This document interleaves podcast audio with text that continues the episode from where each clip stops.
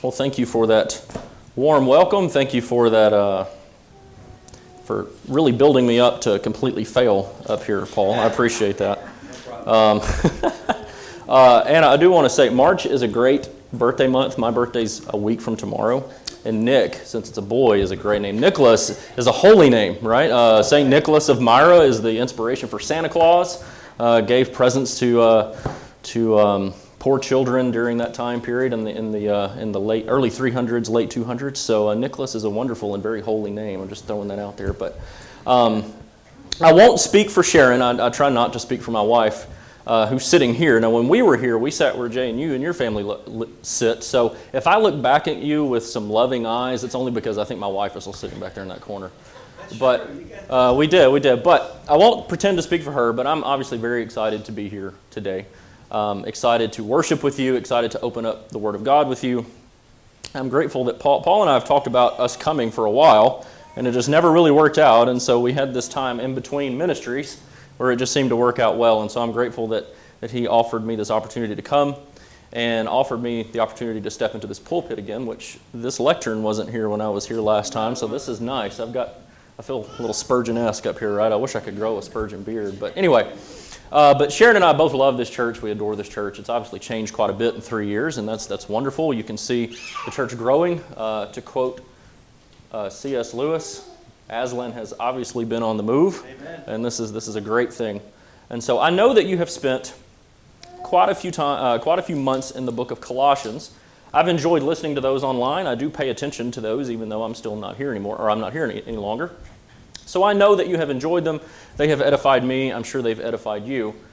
But I thought today what we would do is take a break from Paul of Tarsus and Paul of Jettel and instead flip over, and you see this on the screen, you see this in your handout, flip over to another apostle this morning and look at 1 Peter. So if you have your Bibles or your devices or your papyrus, make your way to the letter of 1 Peter.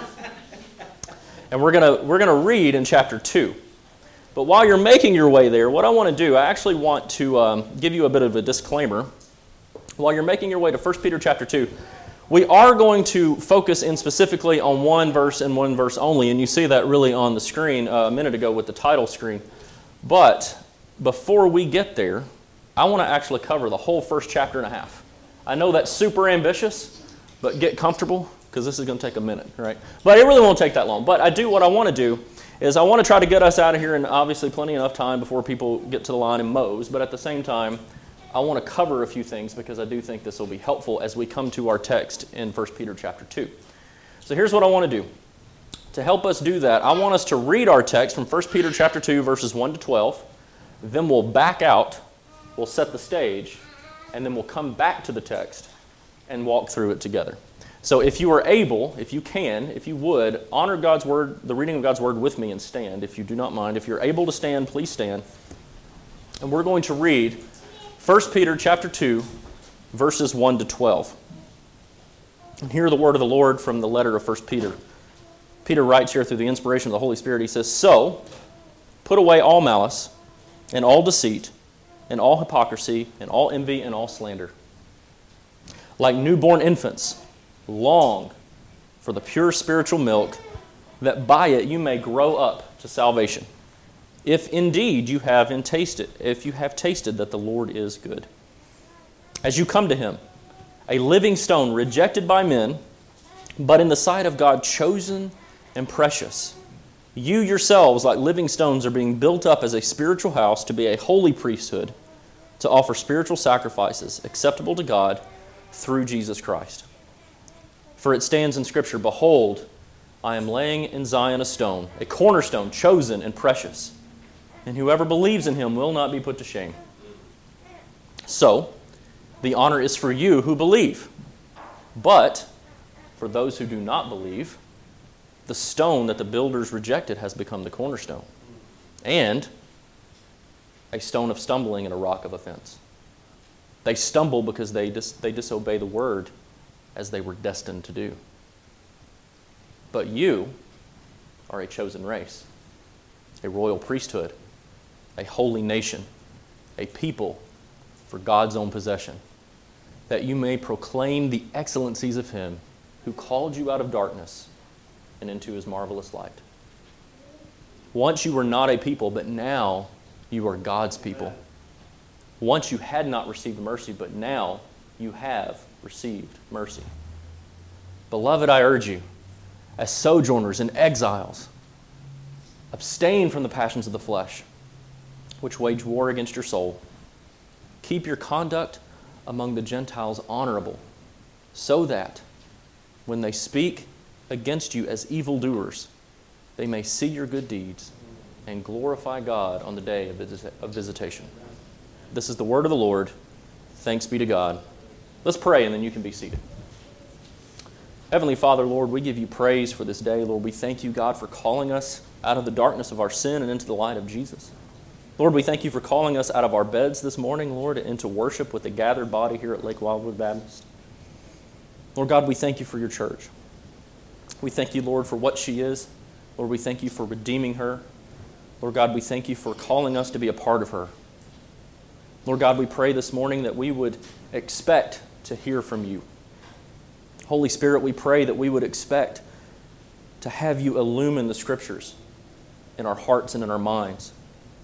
Lord God, we pray today that as we open your word, Lord, that you would be honored by it. Lord, as we proclaim your word today, Lord, that you would be honored by it. And Lord, we pray that our worship to you would be ultimately in spirit and in truth. And we pray these things in the name of the risen Savior, Jesus Christ. Amen. You can be seated. All right. Now that we've read it, let's back up. Let's set the stage, okay? So, what we see, what we're going to see here, if you've never spent time with a letter of Peter, either letter of Peter, either of Peter's letters, excuse me, then you're really doing yourself a disservice. You really need to go read both of Peter's letters. But what you'll get really quickly with Peter, a lot like with Paul, is that Peter is a very straightforward kind of guy. He really is. Peter is what we call the common clay of the Middle Eastern uh, time period, right? He's just a, he's your typical everyday guy, right? He was a fisherman, kind of burly, right? We even see on the night that he he denies Christ, he curses, right? Not that I'm not saying go out and curse for Jesus or anything like that. Don't do that.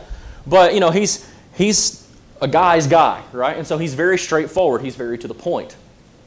But like John, though, what Peter has a bad tendency to do is to give you a whole bunch of good theological stuff, get into the practical stuff, and then randomly throw in more theological stuff and kind of get you all confused. He really does that, especially in this letter. You get over to chapter 3, you're going to get into some stuff. You're like, what in the world are you saying, Peter? So if you read through this this week, which I do, I do encourage you to do, there's five chapters in 1 Peter. Read a chapter a day. You'll really enjoy it. If you come across something you don't understand, ask your pastor, and if he doesn't understand it, he can ask me, right? Because that's usually how this works. But, no, I'm kidding. That's a bad joke. You can all laugh at that and relax a little bit. Okay, thank you, thank you. All right, but there's two important points, though, that Peter really brings out in chapter 1 that we really need to have a good grasp on before we get to chapter 2. And the first one is this, and it's there in your listening sheet, and it's this Peter is writing to whole churches, not individuals. Peter is writing to whole churches, not individuals. Now, let me clarify before you run me out of the church with torches and pitchforks, all right? Because, yes, absolutely. Peter's letter can be taken in your own personal walk with Jesus, and it should be, right? Peter's letter is definitely written just like the rest of the Bible, so that, as John tells us in the Gospel of John, chapter 20, so that you can know that Jesus is the Christ and have life in his name. Yes, you can, excuse me, you can grow in Jesus in your own personal walk with Jesus from the letter of 1 Peter. But at the same time, we are called, Christians, we are called not to be individual brides of Jesus, but to be the collective bride of Jesus. Individually, what we are, we're like ambassadors for the kingdom of God. When we leave here this morning as the collective body of Christ, as we go our separate ways, we're going out as ambassadors for the kingdom of God to our workplaces, to our social circles, to Walmart, to Kroger, to wherever we go to lunch. We are ambassadors for God's kingdom. But collectively, the church. And I think we've misunderstood this in a lot of ways in our Western context, right? Because we very much put a whole lot of emphasis on your individual relationship, your individual this, your individual that. So much so that, frankly, we neglect the church. We neglect the church so much that people go, Well, I go to this church for preaching, but then I go to this church for Bible study, and then I go to this church for this, I go to this church for that. And we make our own faith and our own religion out of just bopping around churches like they're buffets, and we mistreat the bride of Jesus Christ. We are called as the church, and we're called to commit to the church and its local expression wherever we're at. And so, what Peter is doing this, and he understands this when he gets here to verses 1 and 2 of chapter 1, he understands that he's writing to whole churches. He's not writing to Paul over here in this city, he's not writing to Nick over here in this city. He's writing to the whole church in each city. Listen to what he says in verses 1 and 2. He just says this Peter, an apostle of Jesus Christ, right? He's identifying himself. But then he says this To those who are elect exiles of the dispersion, you've been scattered abroad in Pontus, Galatia, Cappadocia, Asia, and Bithynia according to the foreknowledge of God the Father, the sanctification of the Spirit, for obedience to Christ Jesus, and for the sprinkling of his blood, may grace and peace be multiplied to you. What he's saying here is he's talking to these whole churches who are in exile around the Roman Empire. Now, all of these cities are cities that are in modern day Turkey, so they're in Asia Minor. So it's not like you've got one up in Britain, one in Gaul, one in you know, North Africa. They're all in Asia Minor because this is usually, especially with the ministry of Paul, this is where most of the church has grown at this point, right? But he understands that they're in exile, meaning they're dealing with persecution. They're dealing with social unrest and their own cultural influence. They're dealing with not being the favored members of society. These Christians in these churches are dealing with the issue of not having any kind of cultural influence themselves. And what Peter is writing to them is he's saying, you are outcasts in the communities. You are unwanted in public life, and I need to write to you. This sounds kind of familiar in 2021, doesn't it? Now, let me clarify this. This is not to feed into any kind of false persecution complex. Let's be frank. You get made fun of on Facebook, you're not being persecuted, right? You are not, you are not at threat right now in this moment of the police coming in and dragging us out and chopping off our heads for worshiping Jesus Christ. It's not going to happen. Our brothers and sisters in other countries are, we're not really persecuted, right? We are made fun of, but we're not persecuted like our brothers and sisters around the world or even these churches here were at the time. But what this does do is this helps to give us a better understanding of not only to whom Peter is writing in the first century here, but also how we can turn around in 2021 and understand these lessons so that when or if the time comes when we are persecuted like these churches are persecuted, or we do join our brothers and sisters from other countries that, where they are unwelcome to worship Jesus, we can understand here's who we are in Christ Jesus. So this helps us because Peter, when we come to our text this morning, let's remember Peter is writing to whole churches. So I'm going to be addressing you as Lake Wildwood Baptist Church, right? Not Paul, not Sharon, not Elizabeth, not whoever. You are Lake Wildwood Baptist Church. Peter is writing to whole churches. The second thing here is this. Not only is Peter remi- uh, writing to whole churches, but Peter is also writing to remind us of our hope in Jesus. He's writing to remind us of our hope in Jesus. If you want a thesis statement for the entire book of 1 Peter, it's remember your hope in Christ. Now, this covers the whole rest of chapter 1. So, for the sake of time, the sake of my voice, and the sake of getting in line at lunch before everybody else does. We're not going to read the whole chapter, okay? So, again, read it this week. Read this whole chapter this week and tell me whether or not I'm wrong on this, but I don't think I am. He's reminding us of our hope in Jesus. And here's what he's doing. Because what Peter is doing is he's writing, because he's writing to whole churches, churches who are in exile, who are dealing with persecution, being social outcasts, everything else, he wants to remind them that their only hope, their only hope in life and in death is that they're not their own, but they belong to who? To God, right? Yeah. New City Catechism is taking root, right? They are not their own, but they belong to God. They belong to Christ. And so Peter wants to remind them that their hope is in Jesus. Their hope is not in being socially acceptable. Their hope is not in having political power. Their hope is not in cultural influence. No, their hope is in the death, burial, and resurrection of Christ Jesus. Their hope is in the gospel of Jesus Christ. Nothing more and nothing less but Jesus completely is where their hope lies. And frankly, here's the challenge. We haven't even gotten into chapter 2 yet, but here's the challenge. If you're laying your hope in something other than Christ Jesus, then let's use a very Baptist phrase here. You need to check your heart, right? You really do. Is your hope in political influence? Is your hope in elections going the way you want them to? Is your hope in people not treating you bad because you believe in Jesus? Don't worry about that. And that's Peter's point. Hope in Christ Jesus. That's where your hope lies. As we come to this text in chapter 2 this morning, remember our hope is in Christ Jesus. And that's chapter 1, right? Told you, it'd be kind of quick, but not, right? That's chapter 1. Now, obviously, there's a lot of good stuff in chapter 1. Don't neglect chapter 1 on my extreme generalization of it. Go read chapter 1. There's a lot of good stuff here where Peter digs into this even deeper on what this hope in Christ looks like. But for our purpose this morning, those two points, he's writing to whole churches, he's writing to remind us of our hope in Christ, those are the points to keep in mind as we come to chapter 2. Because he builds out of that for the rest of the letter. That's his whole point. So I mentioned this a moment ago, but what I want to do, I want to look at one verse and one verse only, and we're going to read that whole text again in just a second. But this one verse and one verse only gives us a very vital piece of information that every Christian and every biblical congregation needs to have a good grasp of. And it's the title of our sermon. We need to know our role. We need to know our role in God's kingdom. Now, you might be a pastor, you might be a deacon, you might be a worship leader, you might be uh, the floor sweeper, you might be a nursery worker, but we all have the same roles in the kingdom of God. And that's where Peter is getting at in this chapter here. And so now that we've gotten a good running start from chapter 1 now all the way to chapter 2, let's look at this text again with these two major points in mind.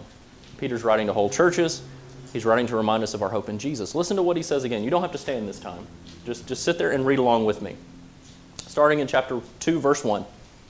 So then, so, after all of this, right? So put away all malice and all deceit and all hypocrisy and all envy and all slander. Like newborn infants, like babies. Long for the pure spiritual milk, that by it you may grow up to salvation, if indeed you have tasted that the Lord is good. As you come to him, whole church, as you come to him as a living stone, church, rejected by men, but in the sight of God, church, you are chosen and precious. You yourselves, like living stones, multiple churches, right? He's writing to multiple churches, like living stones, are being built up as a spiritual house, churches as a singular spiritual house. To be a holy priesthood, to offer spiritual sacrifices acceptable to God through Jesus Christ. For it stands in Scripture Behold, I am laying in Zion a stone, a cornerstone, chosen and precious and whoever believes in him will not be put to shame. So, the honor is for you who believe. But for those who do not believe, the stone that the builders have rejected has become the cornerstone. And that same stone is a stone of stumbling and a rock of offense. They stumble because they disobey the word, as they were destined to do. But you, church, you are a chosen race, a royal priesthood, a holy nation, a people for his own possession that you may proclaim the excellencies of him who called you out of darkness and into his marvelous light. Once you were not a people, but now you are God's people. Once you had not received mercy, but now you have received mercy. Beloved, I urge you, as sojourners and exiles, abstain from the passions of the flesh, which wage war against your soul. Keep your conduct among the Gentiles honorable, so that when they speak against you as evildoers, they may see your good deeds and glorify God on the day of visitation. Again, this is the word of the Lord. Thanks be to God. Now, let's zoom in on verse 9. That's where we're going to hang out the rest of the day, other than a few cross reference verses. All right, so first, first, and you see this, and I wanted you to know it so much that I accidentally gave it to Paul in two points there for number three. So it's actually the main point and point A, so it's, it's two parts, and that's fine. Uh, but first, you are, church, you are a chosen race. You are a chosen race. So here's what I want you to do. I know that you guys repeat things because, again, I listen to the sermons and I get Paul to, or I listen to Paul do it and I hear you guys doing it all the time. So I want you to repeat after me. We, not I, we, we are a chosen race. We are a chosen race. Thank you, thank you. We are a chosen race. So let's dig into this. What does Peter, where does he get this term? Right? Because we, we, we hear this and it sounds familiar. It's very Christianese. But where does it come from? For some of us that may not have a whole lot of understanding. If, if you're really thinking about it, you're like, well, you know what? Especially with the word race, this has kind of an Old Testament feel to it, right? Well, you're absolutely right, right? Nick, we're not Old Testament, we're New Testament. So why are we looking at the Old Testament? Well, let me, let me just put it this way. The apostles had the Old Testament because the Spirit was still inspiring them to write the New, right? So the Old Testament was their Bible. But we are a New Testament people. But what we see in this letter, and specifically in this verse, is Peter drawing upon multiple Old Testament descriptions of God's people, Israel, and then turning around and applying them directly to the New Testament church. So, what does it mean to be a chosen race? Let's break, the, let's break that term into two. Let's look at each word individually. First, what does it mean to be chosen? Now, there are 2,000 years of Christian history and theology that have wrestled with this debate, and people still disagree, right? They frankly do. But so let's, let's take this all the way back to the first century. Let's take this back to 60 something AD when Peter would have written this letter and understand that these people had no clue who Augustine was. They had no clue who John Calvin was. They had no clue who Jacob Arminius was. They had no clue of this whole argument. So let's take this back to its most simple thing. Now, don't get me wrong. I'm a huge old theology nerd, right? I love to talk about these things. These are important for the edification of the bride of Jesus. But let's take this back to its most simplistic term because these folks have no clue who those people are. These folks are asking this apostle for strength during times of hardship.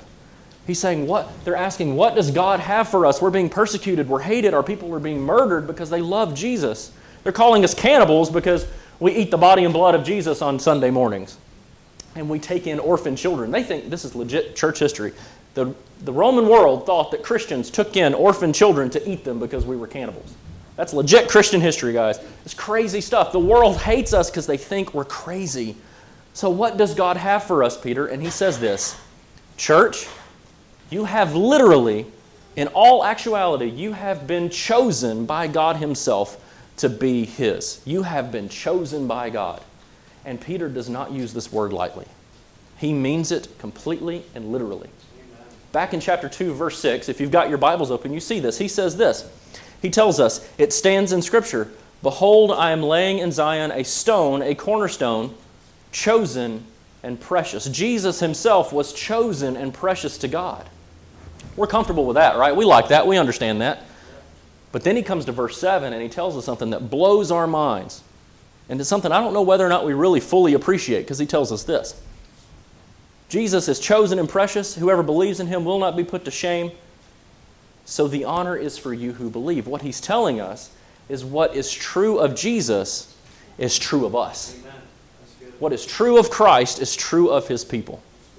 Now, this, this doesn't mean that we become divine like Christ himself is divine, but what this does mean is that Jesus himself gives us everything that the Father has given to him.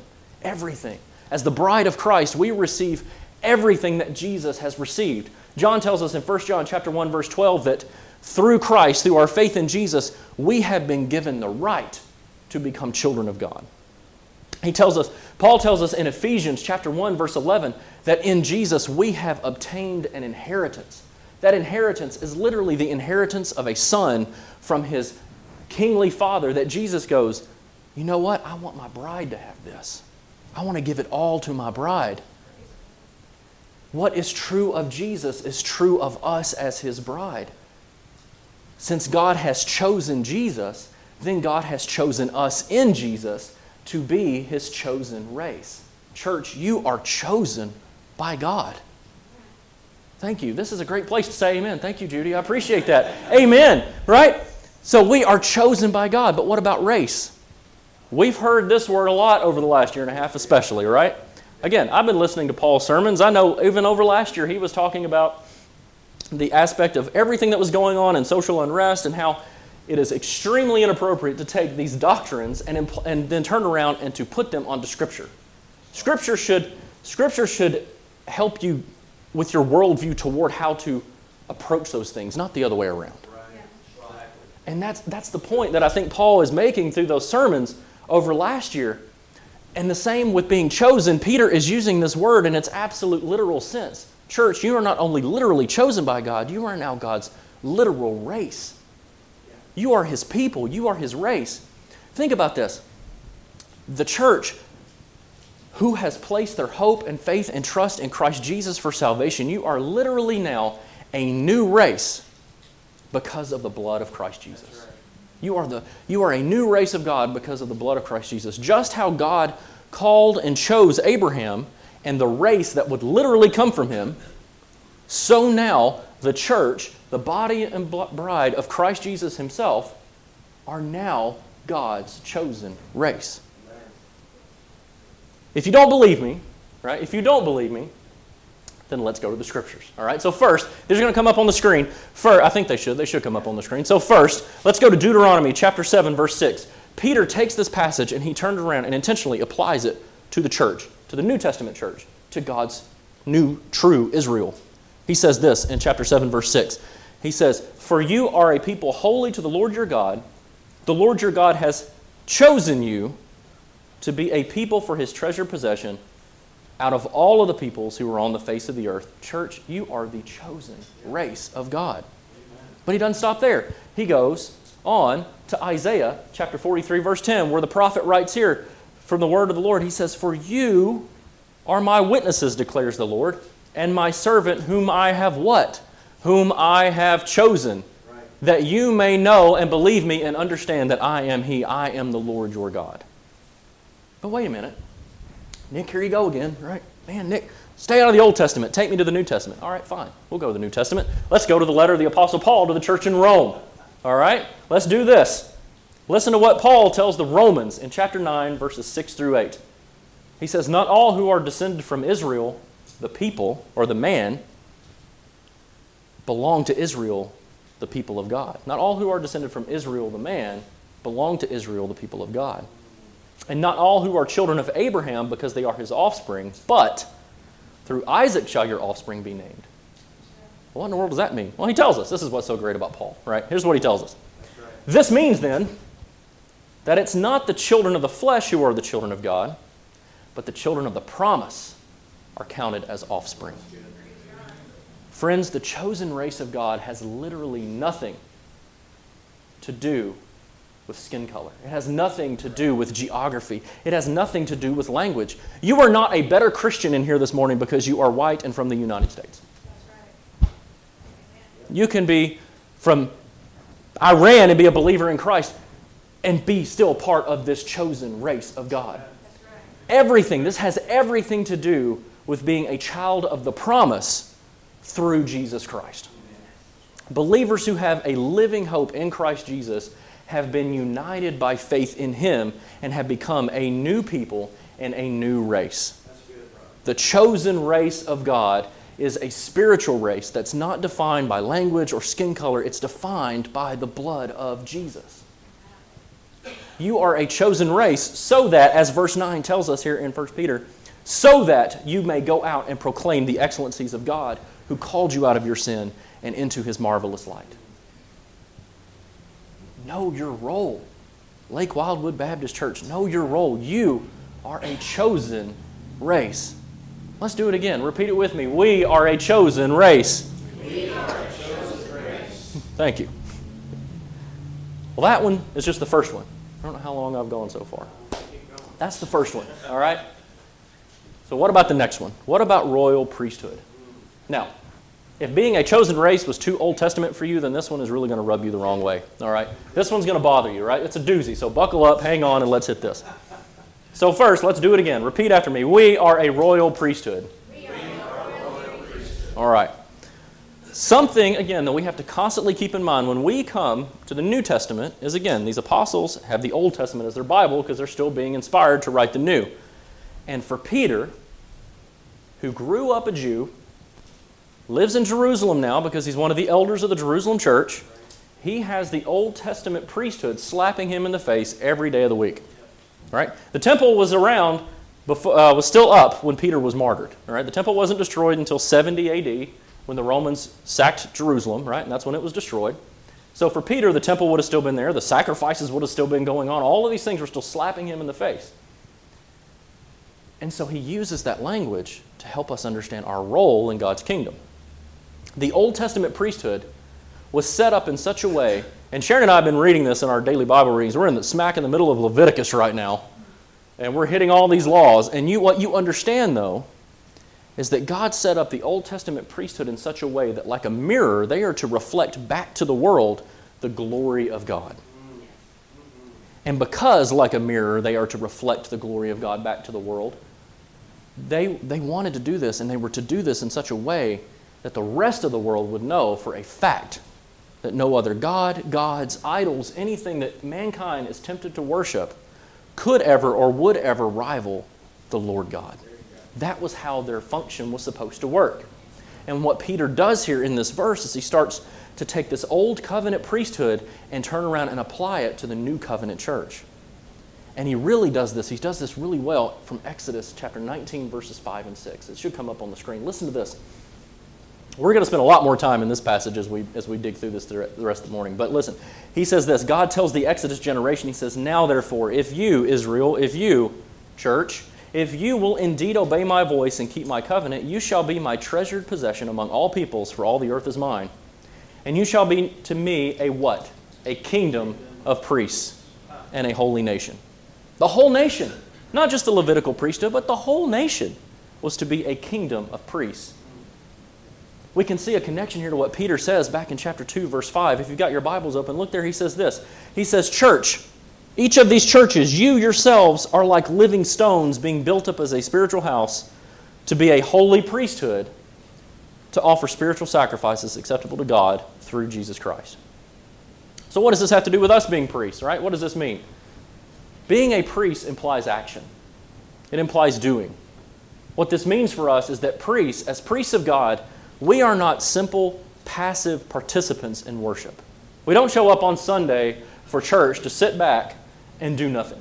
We are not spectators in worship. Worship is not a spectator sport. Priests are participants in worship because worship for the people of God and for the church of God is to be living and active. This is why we stand at the beginning of a service and we pray a psalm back and forth aloud. We're praying God's word, we're internalizing it, we're memorizing it, we're working through it because the function of priests is to be active participants in worship, and we are priests. You know why? We stand when we sing praises or why we raise our hands in worship if you're of that inclination? Do you know why we kneel when we come to repent and we come to confess our sins or hold out our hands when we receive the elements of the Lord's Supper? We do it because we are priests and the function of priests is to be active participants in worship. Worship should be active. Y'all, and you can ask my wife this I can't carry a tune in a rusted tin can. I can't sing for the life of me. But I do it anyway when I come, especially to worship, because I want to worship my Redeemer. So who cares if you can't sing, right? Belt out that tune, right?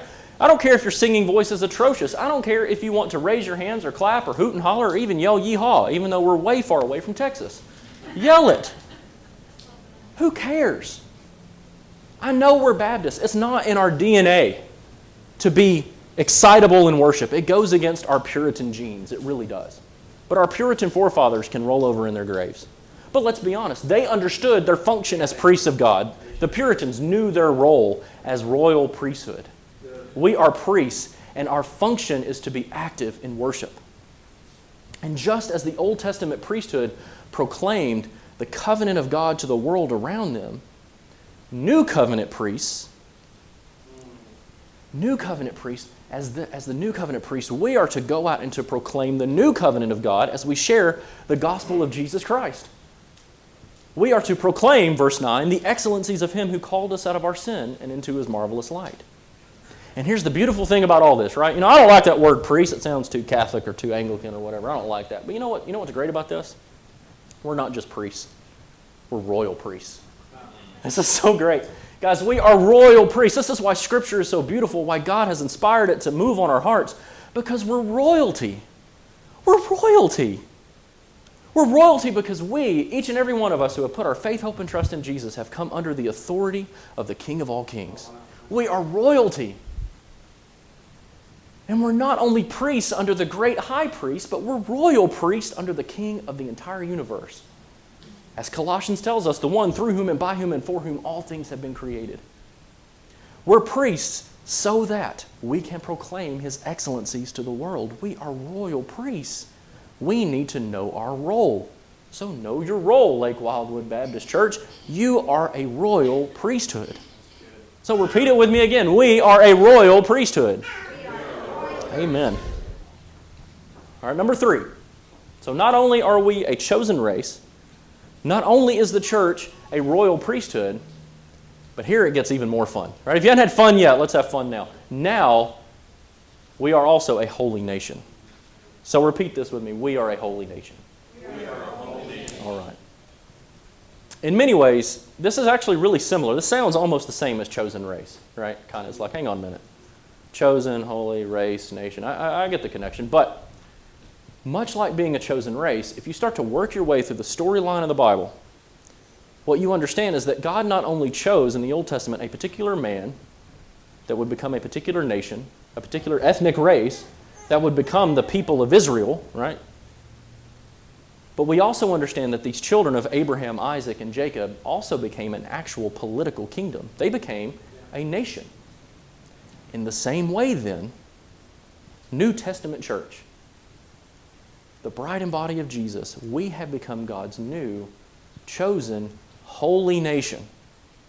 We are God's nation. So much like royal priesthood, what we see is Peter grounds this whole thing in Exodus chapter 19. Look at what he says there again, Exodus 19, 5 and 6. Now, therefore, if you will indeed obey my voice and keep my covenant, you shall be to me, you shall be my treasured possession among all peoples. For all the earth is mine, and you shall be to me a kingdom of priests and a holy nation. This idea of being a holy nation should really immediately, and this is why it's great you've got your Bibles open, should draw us back to chapter 1, right? I know we didn't touch on everything, but listen to what Peter says in chapter 1, verses 15 and 16. He says this But as he called you, as he who called you is holy, you also be holy in all your conduct, since it is written, You shall be holy, for I am holy. What does this mean for us? It means that as a holy nation, a holy nation of God has been completely separated from the unholiness of the world and consecrated and dedicated to God. Again, Peter is very intentional about the language he uses here. He knows what he's doing. He's very intentional about using this language to describe the church. And this language appropriately now applies not just to the covenant Old Testament people of Israel, but now that holy nation that has become God's nation through the power and work of Jesus Christ. But unlike the nation of Israel, unlike the nation of Israel, that was made up of one specific ethnic people group, the church of Jesus Christ is made up of all people, from all tribes and all tongues and all nations. And here's the beauty about being part of God's holy nation is that the nation of God is represented worldwide from all times and all places. And it continues to be represented worldwide from all times and all places, regardless of the man made boundaries that she exists in. And will continue to exist in all time and all places, regardless of the man made boundaries she exists in, even if those man made boundaries crumble and fall. Let me put this out there, and this will probably get me thrown out of the church with torches and pitchforks.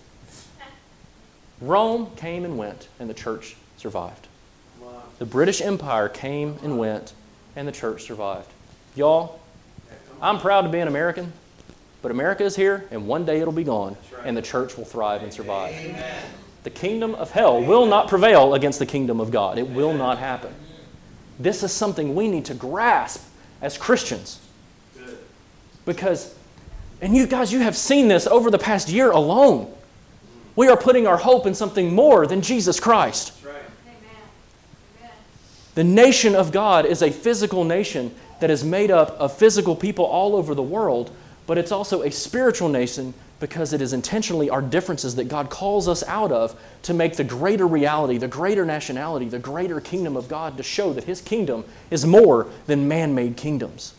Which kingdom do we worship? Which kingdom are we a part of? Am I proud to be here that I can worship freely? Absolutely. But this is not my home. My kingdom I am part of God's kingdom.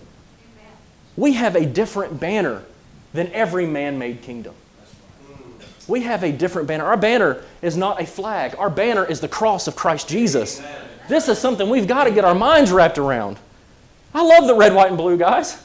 But I'll be honest, I love the old rugged cross more than I love the red, white, and blue. Our symbol of hope is not earthly, it's heavenly our symbol of freedom and liberty and hope is not the Constitution, it's the resurrected and glorified Jesus Christ that's sitting at the right hand of the Father praying for you constantly to repent and come to Him. That is our symbol of hope and freedom. And here's the rub. Here's the key. If that, if that didn't get you, then this will, hopefully. Because true Christians, true Christians who are now part of God's holy nation, can now fully understand and fully embrace our actual positions as exiles in the world. This ties us all the way back to verse 1 in chapter 1. We are refugees in this world. You want to use a term that we're all pretty familiar with here? We are illegal aliens in this world. We don't belong here. We are here illegally. We are in a land that has no place for us. And like little members of the kingdom of God, we're like little garrisons Monday through Saturday, lunchtime on Sunday. We go out like a black ops team and recruit more people to the kingdom of God. That's what our job is individually as Christians. And the world recognizes us as different. It recognizes us as different, as Peter tells us here in verse 12, by our holiness. And guys, if the world recognizes us as weird and different, then we should embrace our weirdness and our different, our differentness and just simply be holy. Amen. That's his point here. You are a holy nation that has its own boundaries. You just happen to live in man-made boundaries. So we need to know our role. Know your role. Lake Wildwood Baptist, you are a holy nation consecrated to God. So repeat it with me. We are a holy nation. We are a holy nation. Amen. Last, but obviously very much not least, let's look at this final one. Let's see what it means to be a people for God's own possession. So you know the drill at this point. Repeat it with me. We are God's possession. We are God's possession. All right. Again, Peter grounds this whole thing in Exodus 19, but he also does it in Deuteronomy 7 6. So I'm going to read Exodus 19 first, and then you can flip back to Deuteronomy if that's all right. So here's what he says again. Listen again. Now, therefore, if you will indeed obey my voice and keep my covenant, you shall be what? My treasured possession among all peoples, for all the earth is mine. And you shall be to me a kingdom of priests and a holy nation. Deuteronomy 7 6, he says this For you are a people holy to the Lord your God. The Lord your God has chosen you to be a people for his treasured possession out of all of the peoples who are on the face of the earth. Y'all, we did it earlier, thanks to Judy, but let's do it again. This is a great place to just pause and say amen. We're Baptists. We need to do this every now and then, right? Amen. This is a great place to say amen. So, so how does this work? Right? How does this work in the new covenant? Because again, Nick, Nico, this is the old covenant. So how does it work in the new covenant? Well, here's how it works. He just told us in chapter 1, verses 18 and 19. Listen to what he says over in chapter 1, verses 18 and 19. Here's how we are God's possession. He says, Knowing that you were ransomed from the feudal ways inherited from your forefathers. You were ransomed from your fallen, brokenness, inherited sin, your birth defect of sin. You were ransomed not with perishable things, such as silver or gold, but you were ransomed with the precious blood of Christ, like that of a lamb without blemish or spot. Christians, God has chosen us, and He's not only chosen us, He's not only given us a job to do as His royal priest, He's not only made us a holy nation, but He has bought us. He has ransomed us. He has purchased us, not with paper money or silver or gold, but with the precious blood of Christ Jesus. Think about it this way. You're going to go to the store today, probably, or you went yesterday, or if you're like us, you keep adopting dogs for some reason. But when you go somewhere and you pay money for a, for a good or a pet, that thing becomes yours. But God, Ephesians chapter 2, verse 4, but God, being rich in mercy with the great love with which He loved us, oh man, but God did the exact same thing for us. But he did it not with money, not with gold, not with silver, not with things that will perish and go away. He did it with the imperishable blood of the imperishable Son, Christ Jesus. Just like the old hymn that we love to sing, and I'm sure if Peter knew it, he would have sang it In the cross, in the cross, be my glory ever. This is Peter's point.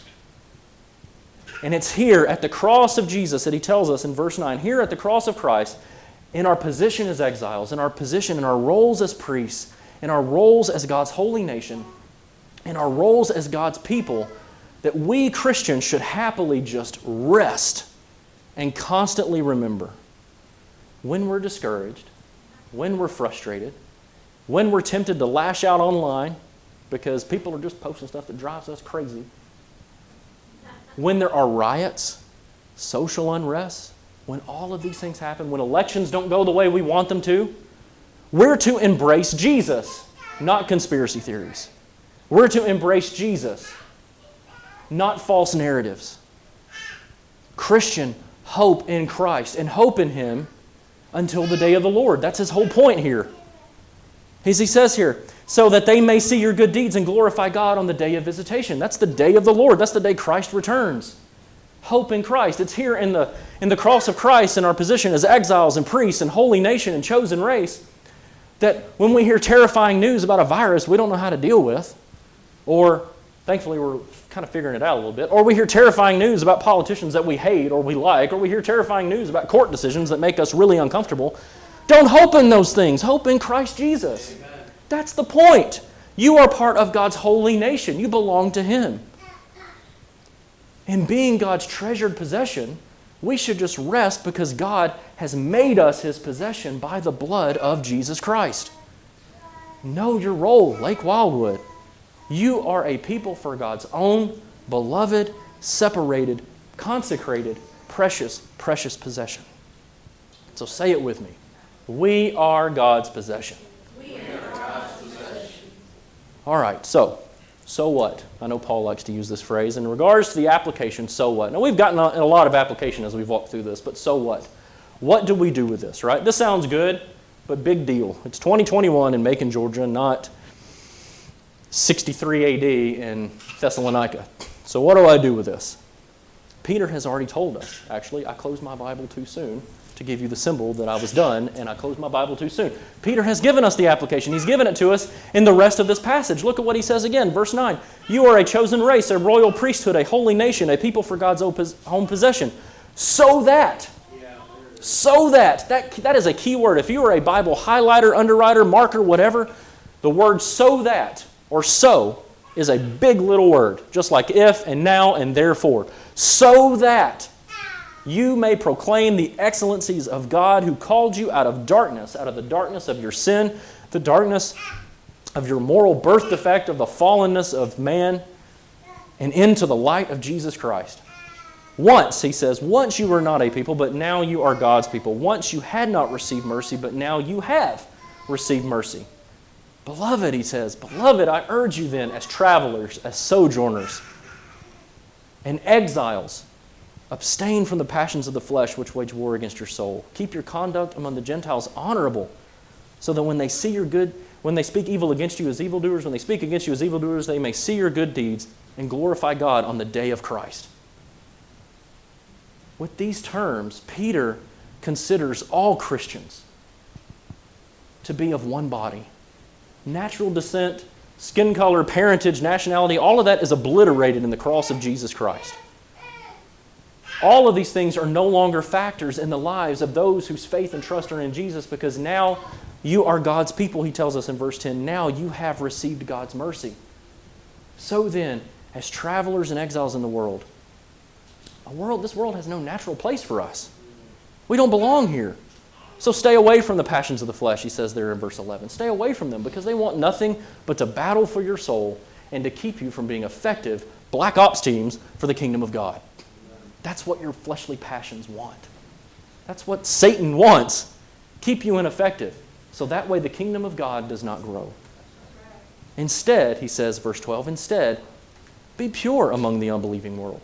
And be so pure among the unbelieving world that they have no choice but to give God praise. Stay pure through the pure and spotless blood of Jesus Christ by calling on Him for redemption, by calling on Him for salvation, by calling on Him as Lord. Know your role. You are God's chosen race, God's royal priesthood, God's holy nation, and God's own possession. Praise be to God. Amen. Amen. It's good to have Nick back, isn't it? And Sharon. Amen. Appreciate that. What a, good word from the Word. Amen? I love that. Boy, there is enough on there to chew on. It's going to keep us meditating for this whole week, and the, the DOT group should be full, uh, full Lord discussion this week. Uh, we just we just praise the Lord for that. Uh, would you? Courtney's going to come, and uh, we're going to sing a song together. So why don't you stand up? We're going to sing one of my favorites. Talk about a talk about know your role. Um, what, a, what a great song to finish with today. Before the throne of God. Uh, this is who we are before God's throne. Amen?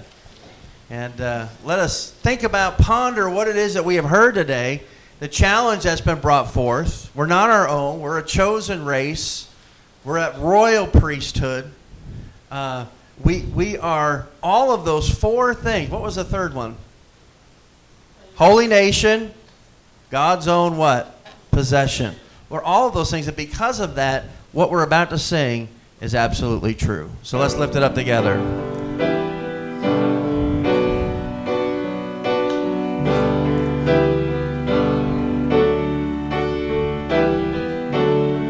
Before the throne of God above, I have a strong and perfect plea, great high priest whose name is love, whoever lives and pleads for me. My name is graven on his hands, my name is written on his heart. I know that while in heaven he stands, no tongue can bid me thence depart. No tongue can bid me thence depart.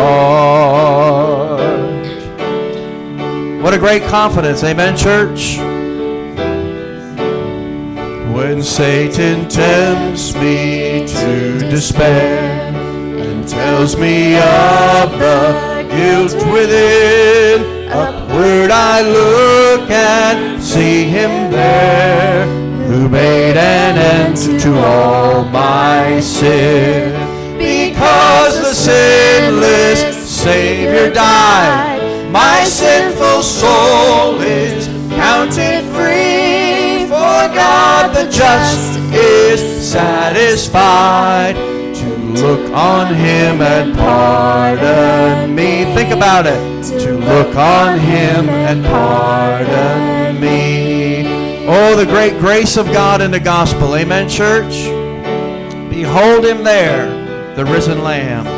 Behold him there, the risen Lamb. My perfect, spotless righteousness. The great unchangeable I am. The King of glory and of grace. Himself I cannot die. My soul is purchased with his blood. My life is hid with Christ on high. With Christ my Savior and my God. With Christ my Savior and my God. I love this verse.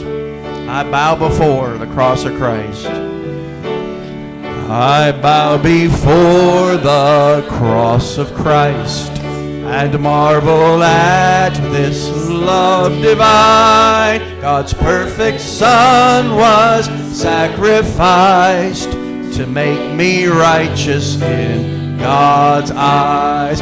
This river's depths I cannot know, but I can glory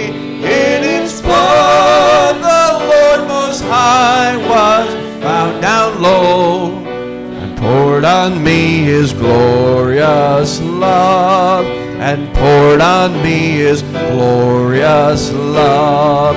This river's depths i cannot know but i can glory in its flood. The lord most high has bowed down low and he poured on me think about that and he poured on me his glorious love.